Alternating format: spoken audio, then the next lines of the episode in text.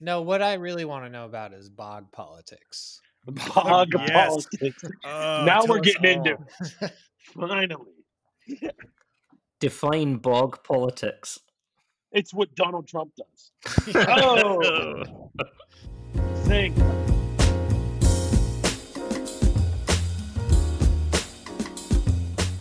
This is the Still Talking Podcast, our irreverent distilling industry podcast with Colton Zeno and myself, Brian. Today we have a very exciting guest, Colin Johnston. Did I say your name right? You did. Absolutely. Yeah. I'll be damned. Um, tell us where you're from and why did you make the terrible decision of joining us today on this uh, horrific, horrific digital media? That's a very good question. Yeah, well, it's five to eight in the evening on a Friday, so you guys must have done something right to get me to commit to something like this on a Friday evening when I've not even had a drink yet. Um, so I do have one in hand though. So um, yeah, I'm in I'm in Edinburgh in Scotland, um, uh, and which is where I'm. Yeah, I'm from the west coast in Scotland, but I now live in the capital, which is you know all of about an hour and a half from my from my hometown um, but it's a small country, so that's a, a million miles away, really. Nice. And you are with uh, Crisp Malt, is that correct? I am indeed, yes. So, yep, I'm the technical sales manager for Craft Distilling. Is sort of one of my titles with Crisp. Um, I live in Scotland and cover the Scottish territory for brewing, um, and travel up and down the whole of the UK for smaller distillers. Work with distillers and Sc- bigger distillers in Scotland, and then I also do trips out to the US. I would have been there for almost a month this year if uh, some unforeseen viral circumstances hadn't occurred. Um, Yeah, globally. Colton. So, yeah, Freaking Colton. is it Colton's? Is, is it his fault? Did he go to Colton China? single hand is Colton single handedly infected all of Europe. That's uh Colton. Colton is the bat. Ty- typhoid Colton is what we'll call him from now on.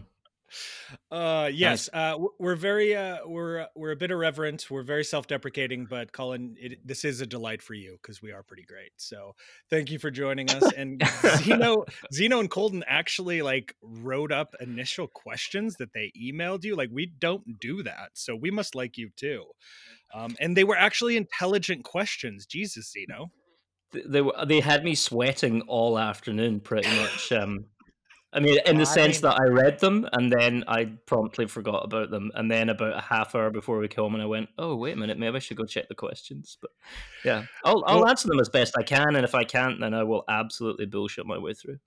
Oh, well, that's beautiful. good. That's what we like. Here. Yeah, we Yeah. like non-verifiable data. That's Yeah. what we're all about. well, before we jump into actually uh, non-verifiable but absolutely confident uh, delivery of our data, it's been a while since we've recorded an episode. We're still in this pandemic. We've apparently Zeno has been wrestling hurricanes for the last several months. Uh, what is it like a hurricane every other day, Zeno? Uh, I have no idea what Colton's doing, and I've been doing literally nothing. So, thank you, listener, for being patient. It's good to have you back. Well, this is actually, we, I think we set a record for named storms this year. So it's the most named storms ever on record for any, you know, year. So Didn't you work through all the names already? Yeah. So the one that just hit was Zeta. So, like we're in the. Wait, so what comes next? I I don't know. Uh, hopefully nothing. There can be no more storms. It's over. Someone Uh, call, It is a little late. control. It's a little late for for storms, but yeah. So that's yeah, that's what I've been I've been doing and Charlie. I mean, you know, Colin. As far as the questions go, I try to do as little amount of work in preparation for this podcast as humanly possible. I just didn't know. I just didn't know where the bar was going to be, but now I understand it, so that's that's fine. Yeah. That's good. Well, if you if you think of the lowest place a bar could be, it's beneath that. Okay. So Yep. It's actually buried about a foot under it. when Nice. you request questions, though, we we we aim to please at least our guests. Uh, so yeah, I you know I hope I don't feel like you have to answer any of those, and we were just brainstorming. But uh, I kind of want to know about what the hell do you do as the technical sales manager for Craft Distilling? That's good. That's a good question. Yeah. You want me to answer that now? Is that is that what we're doing? We I didn't know if we I didn't know if the banter part was over yet, uh, or whether that we are just sort of previewing it for the for the listener. Um, well, I mean, well, I have to say, I mean, this year, uh, precious little. It's been obviously a bit of a topsy turvy year for everybody in the industry. So we we were kind of, uh, I guess, I would say that we were a little bit ahead of the curve we we had a big brewing conference in the UK mid March. Actually, it was like the second week in March. Um, a, a conference called BeerX. It's our it's Crisp's 150th anniversary this year, so we had a, these big plans. We were going to have a big party at that event, and then a month later, we were going to have a really big party at CBC and that was all in the works and we were going to do collaboration brews for it out in the us as well and it was going to be amazing. And then um, yeah everything hit. So we we did manage to have a small party at that first conference. So we had you know 100 people packed into a brewery in liverpool second week in march and then two days later our um, our the senior leadership team in our business just said no everybody stay at home and that that's pretty much what I have done since uh, since mid March. So we kicked off a whole series of webinars about a week after that. Um, we, we, pivoted from a sales team to pretty much a, a kind of an, a, a marketing, content marketing stroke digital education team, largely to keep ourselves sane because otherwise I have no idea what we were going to do and um, we covered a whole bunch of different topics. It was great fun to do because it, it, really kind of brought the team together and it got us thinking about things that we, you know, we we don't always remember. You know, in terms of some of the science of brewing, science of distilling, we got to explore new topics. We got to talk about. Um, we we got our um, and I'll talk a bit about this later on. We we brought along our PhD student um, who's doing some work in um, specialty malts and distilling, which is quite cool. We talked about our heritage range, so we, we had a, a great opportunity to educate and yeah our customers from a distance essentially and um, and indeed been getting to do you know fun things like this. So there, I think there is a silver lining in that, um, a very very very thin silver lining, but um, getting to do you know I would I would probably not be doing things like this because um, I would be out on the road. Typically, I drive forty thousand miles a year in the UK, and wow. uh, you know up and down the country visiting customers. So it's been lots of Zoom meetings is what I've been doing this year. But in terms of the actual job, kind of um, in in in normal times, it's yeah, it's it's really responding to technical queries. It's um, you know supporting the customers wherever they need it, really. Um, and that could be in the procurement of you know specific types of barley. It might be in malting, you know, crops that they have sourced locally. We're starting to see an awful lot more of that, which is really interesting. Uh, that that really excites me. Actually, we've we've done some mad things where there's a guy, for example, down in Oxfordshire who grows um, medieval land races where he's got combined crop populations in the one field of not just barley but you know wheat and oats and peas and things like this. He's trying to mimic um, what what fields would have looked like in, in medieval times, and then we try and malt it for them. So that's kind of cool. Um, we've been working on uh, malting Welsh barley for the past couple of years. Some customers, so it's kind of working with that crop and trying to understand how we get the best out of it at the maltings, and then how they get the best out of it at the distillery because it's a higher protein uh, barley, which is typically not what you want when it comes to sort of Scotch style distilling. Um, you know, working and developing mash recipes uh, using specialty malts and trying to understand where the sweet, you know, the sweet point is in terms of spirit yield versus flavor. Um, yeah, so all sorts of things like that. Really, I work on the brewing side as well. My background really is in the brewing side. Um, it wasn't. I didn't really come to the distilling side until until um, until I started working for Crisp, which was four years ago. Before that, I worked um, in either building breweries or um, running them or working in process or engineering in breweries. So I've sort of taken to the distilling side fairly recently, but have had a tremendous amount of fun um, embracing it and being Scottish. You know, it kind of comes with the territory. so you you glossed over really quickly, but should we be expecting a malted pea whiskey coming out? Pea whiskey. Yeah, yeah, yeah. You've got to you got to look up um, Toad, which is the the Oxford artisanal distillery who we malted it for. Yeah, actually, they've got a really nice rye as well. They're uh, yeah, and it was an American distiller who um, who who distilled with the with the grain. So yeah, Nice. Bummer. How exactly do you malt a pea? how do you malt pea? Well, uh, there was only a very small proportion of pea in there, so we um. I'd, I would have to say that there wasn't a huge amount of science went into it. We did what maltsters have done for hundreds and hundreds of years: is you check for germination, you know, make sure it's modified. Um, I mean, luckily the bulk of it was really in the barley and the wheat rather than in the peas. But um, yeah, they sprouted. Yeah, That's awesome. That's cool. Yeah. Yeah. So okay, so you kind of glossed over. You said, um, you know, you're you're kind of trying to get the angle of using specialty malts in distillation recipes. What's your approach on that? Like, do you recommend? Are you working with, you know, distillers in the states and saying like, hey, we think whatever this malt might be good in this flavor profile. Is Well, I, kind of it's it's been interesting. So the past couple of years, when I've been out, I've done some trips around California, um, Texas. I've been in Chicago, um, a couple of different places in the U.S. talking to distillers, and I, I think really we, we've almost been taking our lead from from you guys. It, it's really the U.S. Um, craft distillers that have really started to innovate when it comes to specialty malt bills. I'd be quite interested to hear your take on it. Really, I, I, my impression of it is because quite a lot of distillers have come across from brewing, so they totally understand. They speak that language. They they know what these kind of malts can do generally when it comes to beer, and so they're they're then trying to translate that into um, into grain bills for distilling. That that tradition doesn't exist. Certainly not in Scotland, and and really not in the UK, in the wider UK. Um, distillers over here, if you're if generally if you're a distiller in Scotland, then you'll you'll always have been a distiller. You won't have had that. Um, you won't have worked in a craft brewery, for example, where you would be working with these sorts of specialty malts, and so you won't really understand what they do.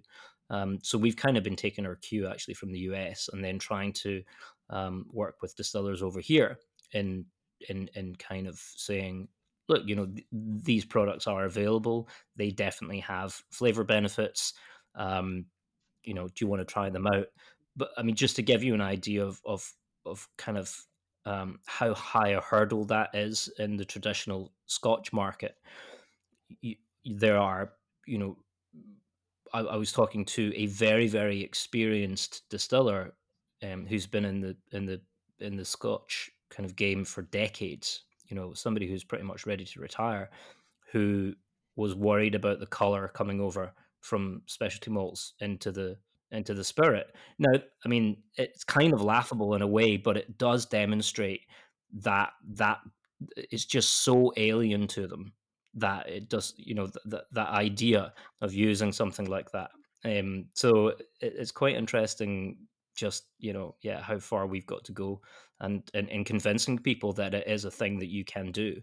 The biggest concern that people have over here though is the drop in spirit yield when you use specialty malts and that is definitely a real concern but as i say it's kind of we're working with um we've actually got this kind of cool phd program that we're um, running at Heriot Watt just now and we're working with a new startup scotch distillery in edinburgh called holyrood uh, they've just been going for about a year now, and their whole take is specialty malts, which is really, really refreshing. So they're kind of the first to do it in Scotland. A hundred percent specialty. No, not hundred percent. Sorry, no, no. They're playing around. Yeah, yeah. Where you get absolutely no spirit whatsoever. Um, yeah, they're they're doing um, they're they're but kind of tons of flavor. loads of flavor, loads of flavor. It just yeah, it's just this great big mush of chocolate in the bottom of the still. Um, so yeah, they're they're playing around with uh, a couple of different things from our portfolio in terms of crystals and brown malt, chocolate. Um, but the the cool thing that we're looking at with the PhD program is where are the sweet points in terms of flavor formation when it comes to the actual roasting and crystallizing of malts. So the whole the whole specialty malt field has been built on for the brewing world, and largely, you know, you talk about color before you talk about flavor in many ways. Okay, so you've you know you've got a brown malt, you've got a black malt, you've got an amber malt. Those are colors. When we talk about crystals over here, we're we're talking about EBC color units. We talk about a crystal 150 or a 240 or 400. You guys have got your your Lovibond scale over there, but you know it's it's all to do with the color and what effect. It, it, you know, primarily it's about color, and secondarily it's about flavor. Whereas, obviously, in distilling, as we have well established, the color does not come across the still. So, where are the sweet points? Where are the what can you do in terms of time and temperature in the malting process to target specific flavor compounds so that's what we're looking at eh, with this phd program and and we've recently invested in new malting technology at crisp which will allow us to essentially upskill that research to the um, to the sort of industrial scale the, the traditional technology for producing crystal and roasted malts is a roasting drum, which is really, really difficult to control the temperature on. You're kind of you, you tend to overshoot or, or undershoot, and the result of that is that you you will then blend batches to to hit a, spe- a, a color specification. So, you know, you might very well produce a crystal 130 and a, and a 170, and you blend that for a 150. But if you think about the chemistry and the flavors that are being produced at the 130 and the 170 they're different if you had just hit a 150 in the first place i'm making this more complicated than it needs to be but the the uh, so so we've we're we're not using the roasting drum technology. We're using a new and uh, a new process which has been invented uh, by a french company called revtech. They originally developed this technology for the for the roasting and toasting of nuts and seeds and it's used for all sorts of interesting things in the food industry. You can pasteurize cashews with it. You can, uh, you know, can dry lavender with it. You can do all sorts of things with it. But but what it is, it's a it's a it's an electric induction heat system in a big stainless steel tube, and the malt kind of trundles along this tube, and it gets heated from the outside. And by by varying the flow rate of the malt through the tube, you're able to control the contact time and because you've got the you've got the, um, the the electric heat panels on the outside, you're able to control the temperature. So if you can control time and you can control temperature, then you can you can very very finely tune the kind of flavors and ultimately, I suppose, the color that you're that you're looking to achieve with that malt, and you have tremendous um, repeatability as well.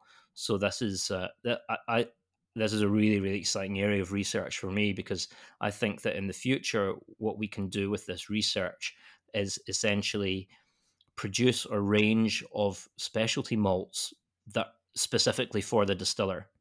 And we and and those malts would be talking about specific chemical compounds specific flavor spikes that you're looking for you know whether whether it's specific you know chocolate notes or coffee notes or dried fruit notes you know these sorts of things. And and by doing this research we're going to be able to sort of identify what those are analytically and then hopefully be able to repeat that process um, in the production of, of specialty malts. So that's um yeah that's a little taste of where we're headed which is i think very exciting. Oh i was just going to say that was an incredible amount of information. Like that was that was awesome. I mean my definite takeaway was absolutely that America does it better, but uh, all the other information was pretty. yeah. Okay. Yeah. Yeah. That's the short that version. Be, yeah. That can be the subheading yeah. Zeno use. Uh, go ahead and ask a smart question now, Zeno. oh no, I'm gonna put peas in every one of my mash bills. um, and it will be green. It will definitely yeah, turn out green. Yeah. Yes. Yeah. My green distillate. Um, new make. No, I was gonna say. So you're doing this research now, are these 100% single malt mash bills? Because, you know, I kind of mentioned one of the questions. Sure, American single malt is a category that's getting more and more traction. But if you went with really traditional, like American rye and bourbon mash bills, are you doing research on how these flavors might fit the profile with corn and rye or wheat, something like that? Yeah, so we're, we're not at this stage. It's um, w- when it comes to like a, a single PhD, you've got to be quite kind of selective. So we're starting with what we what we know best, which is malted barley. So yeah, it's it's hundred percent single malted barley. It typically, you know, we're looking at you know eighty percent um, pot still malt, distillers malt. I guess your distiller's malt is slightly different, so let's call it pot still. Um, you know, low, standard Scottish um, low protein, um, well modified, high extract um, uh, malt, and then you sort of playing around with those inclusion rates, sort of somewhere between ten and thirty percent on the specialty malt side, and and and looking at different, um, yeah, different inclusions and seeing where they hit in terms of the flavors. So, um, so yeah, no, we've we're not playing around in the in the rye and the and the and the bourbon sort of space. Um, I would love to in the future. I suppose our primary market is the UK, secondary is is the US, and there's a there's a hell of a lot of interesting work that that could be done there to understand the the impact on on other mash bills. But hopefully, you know, some of the work is transferable, and and we'll be able to sort of understand, um, yeah, where where those flavor peaks are, and and and make some suppositions, I suppose, as to how they could be applied to to rye and um, and bourbon bills. So, I mean, it really was in the US that I, I kind of first got my taste of of understanding just how much flavor impact these malts can have. I had a I had a, a whiskey in San Diego which had been made with a hundred percent uh, brown malt. Now that sounds impossible, but it was it, the malt had been made um, by one of the craft malt houses in California where they'd they made a diastatic brown malt. So you do a you do a really high heat at the beginning, which kind of burnishes the outside of the kernel, but then um, you then drop the heat down and then do a kind of standard curing. So you preserve the enzymes, which is really clever. It's way out there. And and then this whiskey had been made with this 100% brown malt, and it it was like it had it was the first whiskey I'd ever tasted that had almost an umami um, flavor to it. This like earthy, mushroomy, like flavor. It was absolutely incredible, and it just completely blew my mind. And I thought, wow, there's you know there's a whole world of flavor here that we're missing when it comes to whiskey innovation in the UK, and people just need to open their eyes to it because I think that over here when it comes to malt, and maybe it's the same with corn with you guys. I don't know. I'd be interested to hear your thoughts, but it kind of like viewed as a, it, it can be viewed as a commodity, and it's Oh not. yeah. And um, and that's a real shame because the, yeah, the varietal differences are, are a big part of it, but certainly all these, you know, specialty tricks can lend so much flavor. Um, and then the, the whole other area, which eventually we'll get to, is well, how do these flavors then tie up to different wood types as well? I think that's you know, how do you marry um, specific woods or finishes to specific um, specialty malt inclusions? So there's just a whole world there that needs to be explored, and uh, yeah, it's super exciting. That's cool. I, you know, I should say because you brought it up, right? What we call distillers malt in the states is well known. It's for high DP. It's mainly used for conversion. So, Sure, yeah, uh, right. So that's like pretty much like in standard recipes and like in some of the big boys, they're using as small as nine percent of the total mash bill is the malt, and it's added in the end just for starch conversion. Right. yeah, yeah. It's a bit like um, which actually happens over here as well when you make grain whiskey in Scotland. So um, because we're, you're not allowed to use enzymes in in grain whiskey production either, then it's like yeah, ten percent. We call it high diastatic power malt (HDP malt), Yeah. and um, and then it's like ninety percent corn or wheat. So Right. But similar. that's what they refer to as distiller's malt here. Whereas over, you know, in the UK, I think it's distiller's malt is some of the best malt that you can get. For Oh, that's well, not necessarily yeah, definitely. I would argue Yeah. that. Yeah, in terms of, um, yeah, in terms of sugar and flavor, yeah, it's um, the the the Scottish crop. It's something like something like six hundred thousand tons. You know, it, it's a huge crop in Scotland, and it all goes into Scotch. It's just it's mad. So, uh, and it, and it's some of the lowest sort of protein, best barley in the world for for making Scotch style whiskey. Yeah.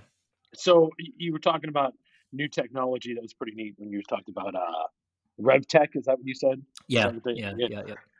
So you think does that give you a competitive advantage that you're using that is because of the way you have the control of the toasting?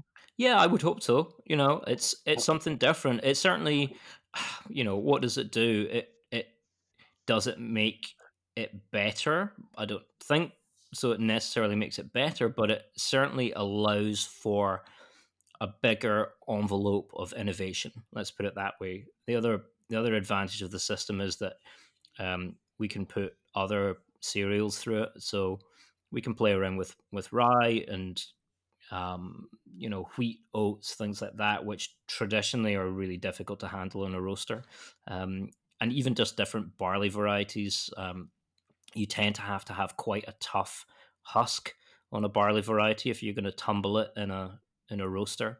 Um, Maris Otter, for example, is quite a thin-skinned barley and it's quite a small kernel, so you, you, you can't really make specialty malts with it. But we're really interested to, to put that through our system and see what effect the variety has on the on the specialty malt flavors as well, um, because there's some real yeah, there's definitely some nuance um, in there to be had. Um, but we're we're really right at the start of the journey when it comes to this system. So it's it's really only come online in the past sort of year or so. Um, we we installed it quite a while ago, but we've had some some difficulties convincing the environment agency that it's not um, that it's not somehow dangerous because it's new technology. so it's been a, it's been a bit of a bureaucratic headache, but we're getting there with it, and we're um we're yeah we're really excited for the future with it. So that's where you're hiding all your weapons of mass destruction. Exactly. Yes. Yeah. Yeah. But I'm going to keep my powder dry. You know. Yeah. Good man. I've told. I've already told you too much. I'm going to have to kill you all. Yeah. oh, we're all doing it uh, slowly ourselves. Don't feel bad. okay, so you bring up an interesting point that you're incredibly focused on innovation. You're doing a lot of interesting uh, things with the science and the the ingredients, but it seems like in some ways, even on a regulatory standpoint, you're running up to against kind of traditional uh, traditions and values that maybe people aren't even interested in kind of uh, going around or subverting like how much are you having to educate your own customers about the opportunities for innovation that maybe they think well why would i need to do that? Like where are you at kind of on that paradigm? Yeah how do you how do you go to glenlivet and say use chocolate malt yeah. Right? yeah. To yeah. defy the laws of tradition is the crusade of the only brave right? There we go. Yeah. Yeah, yeah you you've got to do it um yeah softly softly catchy monkey. It, it's um it's not it's not easy and i think we can only open a door realistically. Um is the entire scotch industry going to start using chocolate malt? No and they shouldn't either because there is a, a really traditional aspect to the liquid here that has defined you know a century's worth of production. Um, for, in economic terms to this country. It's it's quite important, um, and and and so you know there are there are some big producers out there that are not going to mess with that recipe, and I totally respect that. But where there's an opportunity for distillers and for ourselves, and indeed for farmers, is to embrace a new wave of innovation that comes with a new wave of distillers and while um, I mean, a lot of people maybe you know in the US and, and other countries are not aware of just how many new distilleries are cropping up in Scotland itself. In the past, maybe three years, we've had at least 10, 15 new distilleries. And these are not small distilleries as well. We're not talking about um, kind of, you know, like tap room based craft distilleries that you would see in in a big Amer- American city. We're talking about you know at, at, the small end, they're still producing a couple of hundred thousand liters of pure alcohol a year. Um, however, they recognize that they can't go up against Glenlivet and Macallan and and these big players, they do need a point of difference, and so malt is is somewhere that they can differentiate. Now, it might be specialty malts, which we've already discussed. It might be talking about provenance and terroir. So lo- local sourcing, really trying to connect to their local farming communities. I mean, everything in the UK is pretty local, but I'm talking like really, really local. Um, you know, within sort of 30 miles of their of their distillery, for example, or even 10 miles. Um, we we uh, we engage a group of farmers within 10 miles of Aberlour distillery up in Speyside, for example, and all their um, all their barley goes into the distillery, which is really cool story to tell. Um, or it might be in varieties as well. It might be the revival of heritage malts, or looking at what was planted in that local area, going back to the 60s, or you know, trying to understand um, what whiskey tasted like back then. Now, malt's part of the story, sure.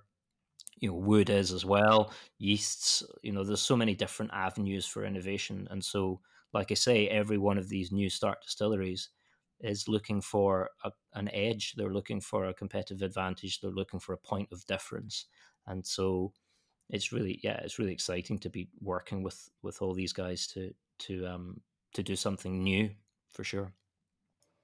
So, Colin, I, I remember seeing you do a talk a few years ago and it kind of went over how big your your floor malting operation is and every aspect of it. Mm-hmm. Are you seeing are you seeing the guys who, you know, the small, new, big guys, um, are they trying to differentiate themselves by moving away from floor malting or keeping it traditional or what's what's the trend you're seeing for you know floor versus other Yeah, so avenues what I'm seeing for f- the floor is really is great. Um, it it's never been busier, which is fantastic. Um, but where the where the um, where the tonnage, I guess, is coming from in the floors is people wanting to do sort of one-off batches. Um, so let's say 10 years ago, our floor maltings would pretty much exclusively malted Maris Otter year round. Um, these days, I would say about over half the production on a year, on an annual basis is is in what I would call um, toll malting or specialty batches. So it's people who phone you up and say, "Hey, so I found a local farm. They're growing X. Can you malt it?" And we go, "Yeah, that sounds amazing. Let's let's make it happen. Let's figure out how to do it." And it could be from a specific farm. It could be a really specific variety. Um, like last week, we did. Uh, the, the other really cool thing about the floors is that we can kind of vary the batches uh, because you literally just need to sort of block out a, a, a chunk of stone essentially, um, as opposed to do a full twenty two tons through it. So last week um, there's a there's a new newish distillery. They've been going for three years up on a tiny island off of the coast of Skye. Now Skye itself is already an island. This is another island off of the coast of Skye. So we're talking remote Scottish island called Raasay, and Raasay um, decided that they wanted to grow some barley on the island last year and they got like a ton and a half of two specific varieties that they selected and um, because they thought that those varieties would be hardy enough to to basically survive up there in the um, uh, throughout the season. And um, and we took those uh, a ton and a half of each and we did them on the floors. And um, and they're going to distill with them in January and we're going to find out what what um, these varieties which have probably never been distilled with in Scotland before because one was Scandinavian and one was Icelandic.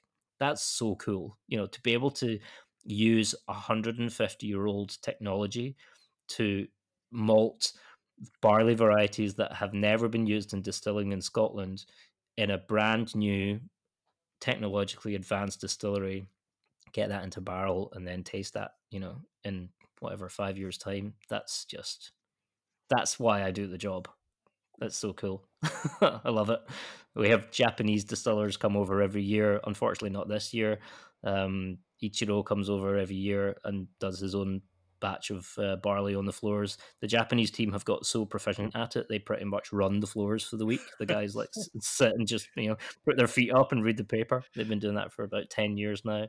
Beautiful. Um, yeah, so things like that. That's where what the floors are getting used for now.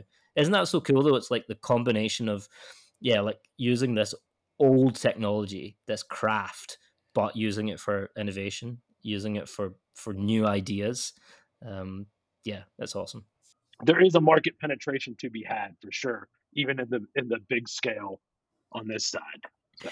It's you know, it's just just like um, the increase of different barrel types over the past you know decade has increased the sort of the range, the breadth of flavors that can be blended in your barrel park. At, at, you know, once once maturation is done. Well, it, it's just about giving yourself more options.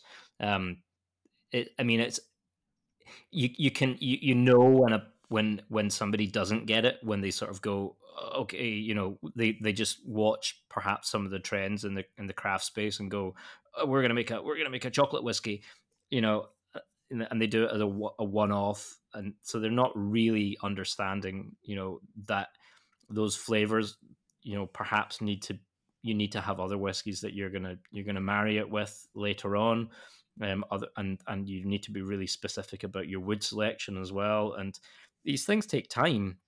And take time to understand what the benefits are um a one shot at it is not is not really going to work in my mind. And in my mind, I think you've got to um, you've got to really embrace it, and you've got to um, go on on a kind of journey of of flavor exploration in your own distillery because of course your own distillery and your own distilling equipment and your wood policy are all going to influence what comes out the other end um, so it's it's about kind of yeah just expanding the number of players in the orchestra the different types of instruments that you you have at your disposal yeah, I know Colton really wants to know about uh, the peating process.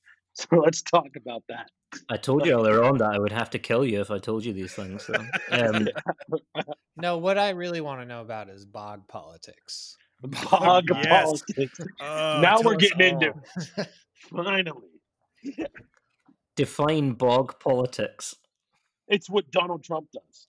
oh, zing! Definitely won't cut that um, yeah, I want to know. Like, I I understand the peating process, but I don't understand peat farming. I guess, and who gets to buy from which bog, and I assume some bogs are you know protected as national treasures, and you know. Is there is there a terroir to the bog too? Like that's yeah, that's that, I mean that is that is a good question. Um, so we are. I have to say that we are drifting into areas where I lack knowledge, and so I will do my best. Um, but um, yeah, there are a number of different sources for sure. Um, the you know if you look at the um, if you look at the Islay distilleries, then there is a maltings on Islay that harvests um, peat in the local area. Then of course you've got um, some of those specific distilleries have their own maltings, um, so they and they have their own bogs. Now they will certainly say that their bog produces a specific flavor.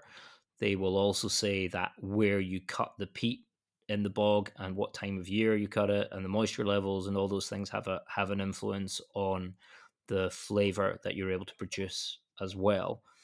Um, which I, which is really interesting, and I think that there's probably some science in that. I think there's some art in that, and I think there's also some, you know, the effect that moisture levels, for example, will. It, it's not the moisture level inherently that will change the flavor. It's it's more like um, just how you know if it's wetter it'll produce more smoke. If it's drier, it'll like it'll burn hotter, and so different chemical compounds have been produced. There's there's science behind that, sure. Um, how much research has been done on it, I'm not entirely sure. There was one paper a couple of years ago, um, Scottish Whisky Research Institute, I think, looked at the sort of terroir of four different bogs. Um, they looked at islands, highlands. They looked at yeah different sort of regions in Morayshire, and um, they they sort of went, well, analytically, there are definitely signatures. You know, like you can almost kind of um, fingerprint these bogs from an analytical perspective, but when it comes to flavor, uh, the jury's out. So, so that was quite interesting. Um, but if you speak to purists and people who really know their whiskey, I'm not a whiskey taster. Um, I enjoy it, but I'm, that's not my profession. There are there are people in the industry who say that yeah, there is there is a flavor difference. So yeah, as I say, I think that it's one of these fun debates that creates conversation in the industry, and there's nothing wrong with that and having those conversations. Um, we specifically, I, I can speak to you know what we do. We've always source from the same bog. It's it's within um, a, a fairly short distance to our maltings, which is nice. Our we we produce um, our peated malt just at one specific maltings in Speyside, and the the peat comes from a bog in Aberdeenshire um, called St Fergus, and we've been using that for as long as we've been producing peated malt. So um, it, it's um, the way that you cut it as well. I think probably has a has an impact on how it how it burns. For example, so on the islands uh, they'll they'll hand cut it um, and I've I've never been involved in that before. I've seen videos, I've watched YouTube videos, and it looks absolutely torture. But um, also, I'm sure kind of you know fun when the sun's out, but not fun when it's pouring with rain. Um, but what do you um, mean when the sun is out? Yeah, it happens Oh, we're talking about occasionally. It does happen. It does. Is there is Yeah. there a sun in Scotland? Yeah, yeah, yeah. We have two. The thing to remember, guys, is that there are actually only two seasons in Scotland: winter and sprotum. So there's there's no summer. There's no summer. Um, so sorry, that was a dad joke. Um, that was actually my dad's joke. God rest his soul. But yeah, yeah, yeah. Um, he used that many an after dinner speech. Anyway, uh, moving on swiftly. So yeah, so the the uh, we actually our, our peat is extruded. Um, so it's it's cut by machine. It kind of comes in these long sausage-like logs. Um, but I have to say that that gives us a real nice consistency. It's kind of briquettes almost. Um, these sausage-like briquettes. Um, there's good even moisture throughout the year, um, and it also because it's extruded, it seems to give us a really consistent um, application of peat to phenol output. If if we sort of look at it in sort of very analytical terms, so when you're burning peat to produce peated um, peated malt, what you're looking to do is achieve a specific kind of a, specification. We're looking to achieve a phenol level in the malt itself because that's what distillers buy. They're buying a phenol level, whether it be heavy at sort of about 50 ppm phenol, a medium at 25, or a light at 12. And so um, we kind of have having the consistency of the peat um, and a consistent sort of burn temperament throughout the year allows us to tune our process to make sure that we're hitting those specifications on a regular basis, and which is good. And also the extruded stuff that we use is um is very efficient, so we find that we don't have to use as much. Let's not beat about the bush. Peat is a you know is a natural resource. Um, the the amount that the Scotch um, or the, the malting industry uses is a tiny, tiny, tiny, tiny fraction of what is actually harvested on an annual basis. Um, but you know, yes, it is it is a natural resource that we're using there. Um, but we've we certainly find with the extruded stuff we get a really really nice efficiency, which means that we need to use less. So um, so there's there there's quite a lot of different aspects to peat cutting and production and where it comes from and all that kind of stuff. But um, um, yeah, it works well for us anyway. Well, I was hoping for more bog drama. There is no bog drama. Thanks, Obama. Oh, Mama with the bog drama. Yeah, no, we're done. Uh, Uh, that was good. anyone have any other questions, or am I grunting us out? I think it's time to grunt out. Colin, thank you so much. Yeah. More, Is, is this what we do? Is this the thing? I've literally- I've It's what Zeno does. I like it. I like it. I've literally just finished my whiskey, so it, it might be time to go. Um, yeah, perfect. I've been I've been supping on a London rye, so I thought I would have a rye, seeing as I was appearing on an American podcast. So. Ah. well, I, I tend to grumble when I am uh, Hungry? done done with doing something. Yeah, yeah. Yeah. Okay. So I did it, and then I usually say we have a final thought about things, and most of the time I come up with a question. So I'll do it again today. It's gonna be a real easy binary question. It, if you were a hot dog, would you eat yourself? Would you eat yourself? I know I would. Hell yeah. I'd be delicious. Uh, I think we got a consensus. I'd cover myself in ketchup. Yeah. Okay. Yeah. Yeah. Yeah. Exactly. Yeah. Uh, Colin, you're the best. Thanks for having me, guys. It's been an absolute pleasure to talk. Um, you know, the wonders of technology, we can do this, but you know, hopefully, we can all share a whiskey at ADI or ACSA or somewhere like that in uh, in the future when all this is blown over. Sounds great. Yeah, You got it. Good stuff. All right, Super. love you, dummies. All right.